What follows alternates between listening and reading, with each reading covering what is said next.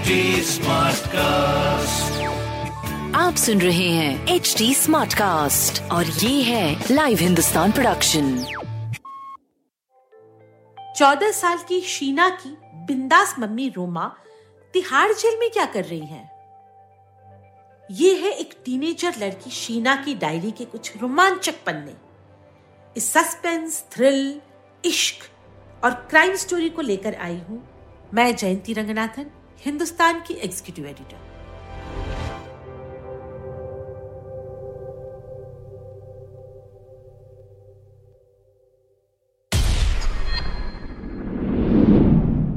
आज की कहानी है, टेढ़ी मेढ़ी मेरी कहानी। मेरी मम्मी की लव स्टोरी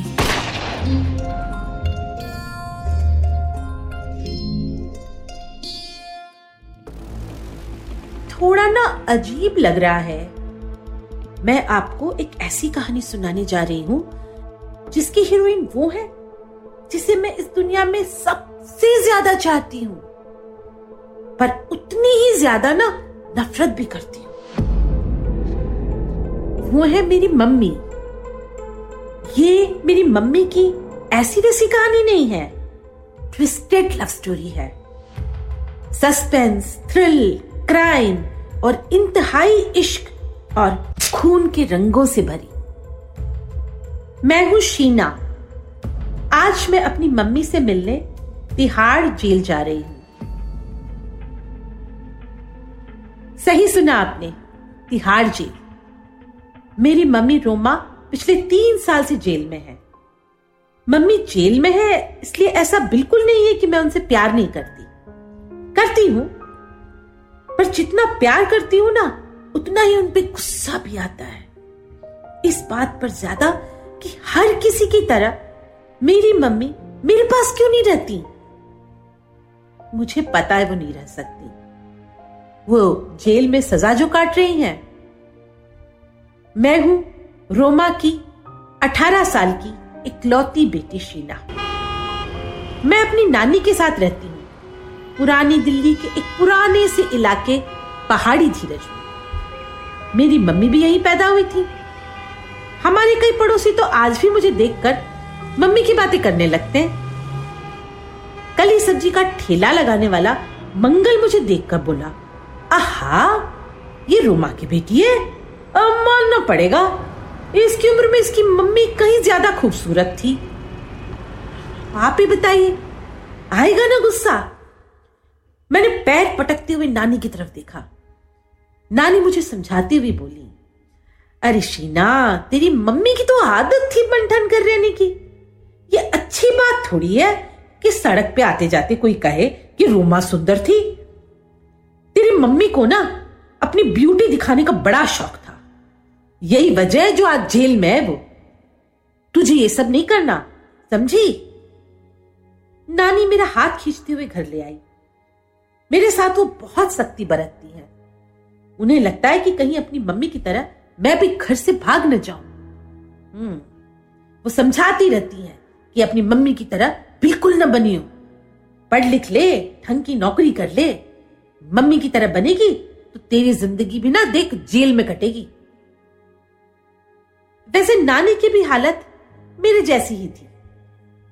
मम्मी से नाराज़ रहती, गुस्सा करती कहती, उसकी शक्ल भी ना देखूँगी मैं। पर जब खबर आती कि जेल में मम्मी बीमार है, उनसे मिलना चाहती हैं तो छटपट मिलने को तैयार हो जाती तो कल रात ही खबर आई थी कि मम्मी बीमार है। नानी बेचैन हो गई। जैसे ही मैंने ये बात सुनी, मैंने जिद पकड़ ली कि मैं भी साथ चलूँगी। मम्मी से मिले कितने महीने हो गए ना, नानी ने पहले तो मना किया। फिर मेरी जिद के आगे हार गई। मैंने स्कूल से छुट्टी कर ली। नहाने के बाद नीले रंग की लंबी स्कर्ट और लाल रंग की नेट का शर्ट पहन लिया। बालों में लाल और नीले रंग का क्लिप भी लगा लिया। नानी से छिपाकर मैंने बैग में एक ऑरेंज कलर का लिपस्टिक रखा था। फ़ोटो पे वो भी लगा लिया। मुझे लग रहा था, मैं बहुत ही सुंदर दिख रही हूँ। बहुत से भी बहुत, एकदम हॉट टाइम पर जब मैं सज धज के कमरे में आई तो नानी की आवाज़ ऊँची हो गई। मेला देखने जा रही है क्या? चल, कपड़े बदल करा वो ढंग का कपड़ा पहन। जेल जा रहे सिनेमा नहीं। मेरा मन नहीं था हमेशा की तरह घिसी हुई जीन्स और टॉप पहनने का। क्या करूँ? पहनना पड़ गया। मैं तैयार होकर बाहर वाले कमरे में आई। कमरे में एक लंबा चौड़ा आदमी बैठा था। उसके सिर के बाल भी उड़े हुए थे। उसने घूर के मेरी तरफ़ देखा। नानी ने ज़ोर से कहा, अरे लड़की, तू अंदर जाकर चाय बना ला चीनी और पत्ती तेज डालना और देख साथ में खाने को बिस्किट शिस्किट ले आना। मैं चाय लेके आई तो नानी ने आँख के इशारे से टेबल पर रखने को कहा और जल्दी से बोली एक काम कर, तू तू ट्यूशन पे चली जा। ट्यूशन? पर हमें तो जाना है ना। आज मैंने छुट्टी नहीं नहीं नहीं नहीं। पढ़ाई से छुट्टी लेना ठीक नहीं। ट्यूशन के बाद अपने घर चली जाना। ज़रूरत होगी तो तुझे बुला लूँगी। जा। मेरी समझ में कुछ नहीं आया। मैं दो सेकंड ऐसी खड़ी रही। नानी किस घर की बात कर रही हैं? अरे, यही तो है मेरा घर। नानी धीरे से उठी और मेरा हाथ पकड़कर दरवाजे के बाहर निकली। अपने ब्लाउज में से पर्स से पाँच सौ का नोट निकालकर मेरे हाथ में रखकर धीरे से बोली, चाचा, अपनी सहेली के साथ घूमा पर नानी, हम मम्मी से मिलने कब जाएँगे?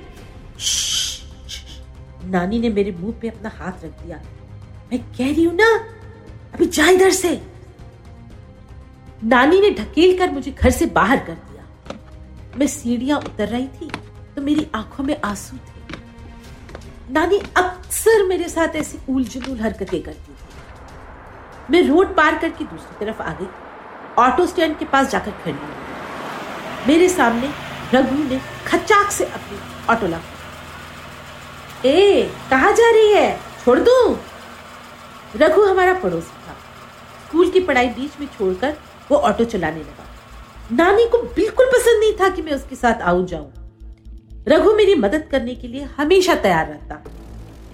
अपनी आँखों के आँसू छिपाकर मैंने पूछा रघु मुझे तिहाड़ ले चलेगा? तिहाड़? अरे क्या हुआ? तेरी मम्मी तो ठीक है। मेरी कॉलोनी में सबको मम्मी के बारे में पता था। आ, बस ऐसी मिलने का मन कर रहा है। आ, मतलब पास बनवा लिया ऐसे मिलने थोड़ी देंगे। मैं चुपचाप सिर झुकाए बैठ गई। रघु ने ऑटो का हॉर्न बजाया और मेरी तरफ़ देखकर कहा अच्छा चल बैठ, कोई ना कोई जुगाड़ निकाल लूँगा। मेरे रिक्शे में बैठते ही रघु ने फुल स्पीड में गाड़ी चलाई। ऑटो सिग्नल पर खड़ी हो गई, रघु पीछे मुड़ गया। ए, शीना, तू उनसे मिली कि नहीं? किससे? अरे, मैंने थोड़ी देर पहले तेरे घर जाते देखा था। कई सालों बाद आए सत्तू अंकल। सत्तू अंकल? नानी के पास जो मोटे से आदमी बैठे हैं, वो? हा, रघु हंसने लगा। तो ऐसे कैसे बोल रही है यार?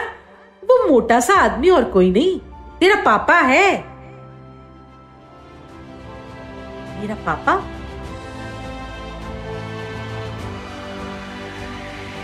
फिर नानी ने उनसे मुझे क्यों नहीं मिलवाया? और ऐसी बहुत सारी बातों का राज खुलेगा अगले एपिसोड रोमा के रोमांचक लाइफ में आगे क्या होगा? जानने के लिए सुनते रहिए मेरी मम्मी की लव स्टोरी इस सीरीज़ को सुनने के लिए आप एच टी स्मार्ट कास्ट को फॉलो कर सकते हैं, जैसे इंस्टाग्राम फेसबुक ट्विटर लिंक्डइन और यूट्यूब ऐसे और भी पॉडकास्ट सुनने के लिए आप लॉग इन कर सकते हैं www.htsmartcast.com आप सुन रहे हैं एच डी स्मार्ट कास्ट और ये था live Hindustan production H Smartcast